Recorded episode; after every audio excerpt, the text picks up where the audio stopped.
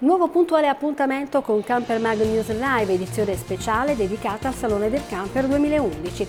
In primo piano naturalmente il salone che ha aperto i battenti sabato scorso e lo ricordiamo proseguirà fino a domenica prossima 18 settembre.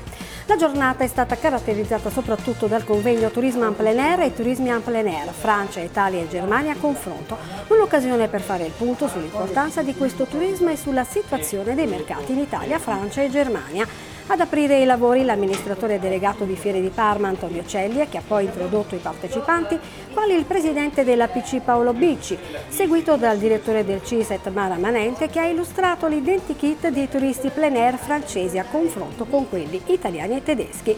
Interessanti anche gli interventi di Elisa Boscherini, addetta alle relazioni istituzionali Anfia, e del caposervizio di Quitturing Renato Scialpi a margine del convegno che ha visto la partecipazione di Ermete Rialacci, membro dell'ottava Commissione Ambiente, Territorio e Lavori Pubblici della Camera dei Deputati. Siamo di fronte a un'industria importante per l'Italia e che non guasta.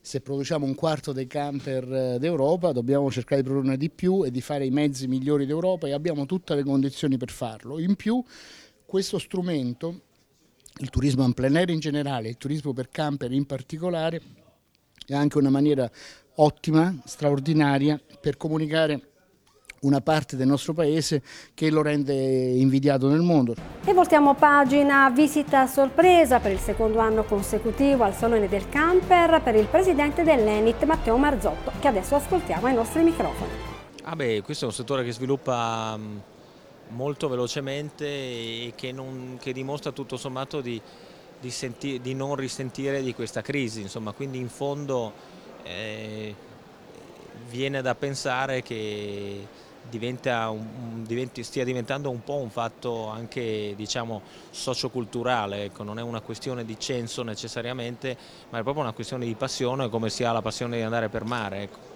In conclusione, tra le varie curiosità esposte qui al Salone del Camper, vi segnaliamo la simpatica e originale ricostruzione di un mini camper Ape che trovate esposto allo stand Truma. Noi ci fermiamo qui, ma prima di salutarvi vi ricordiamo che per segnalarci novità e informazioni potete scrivere a campermagnews.eu.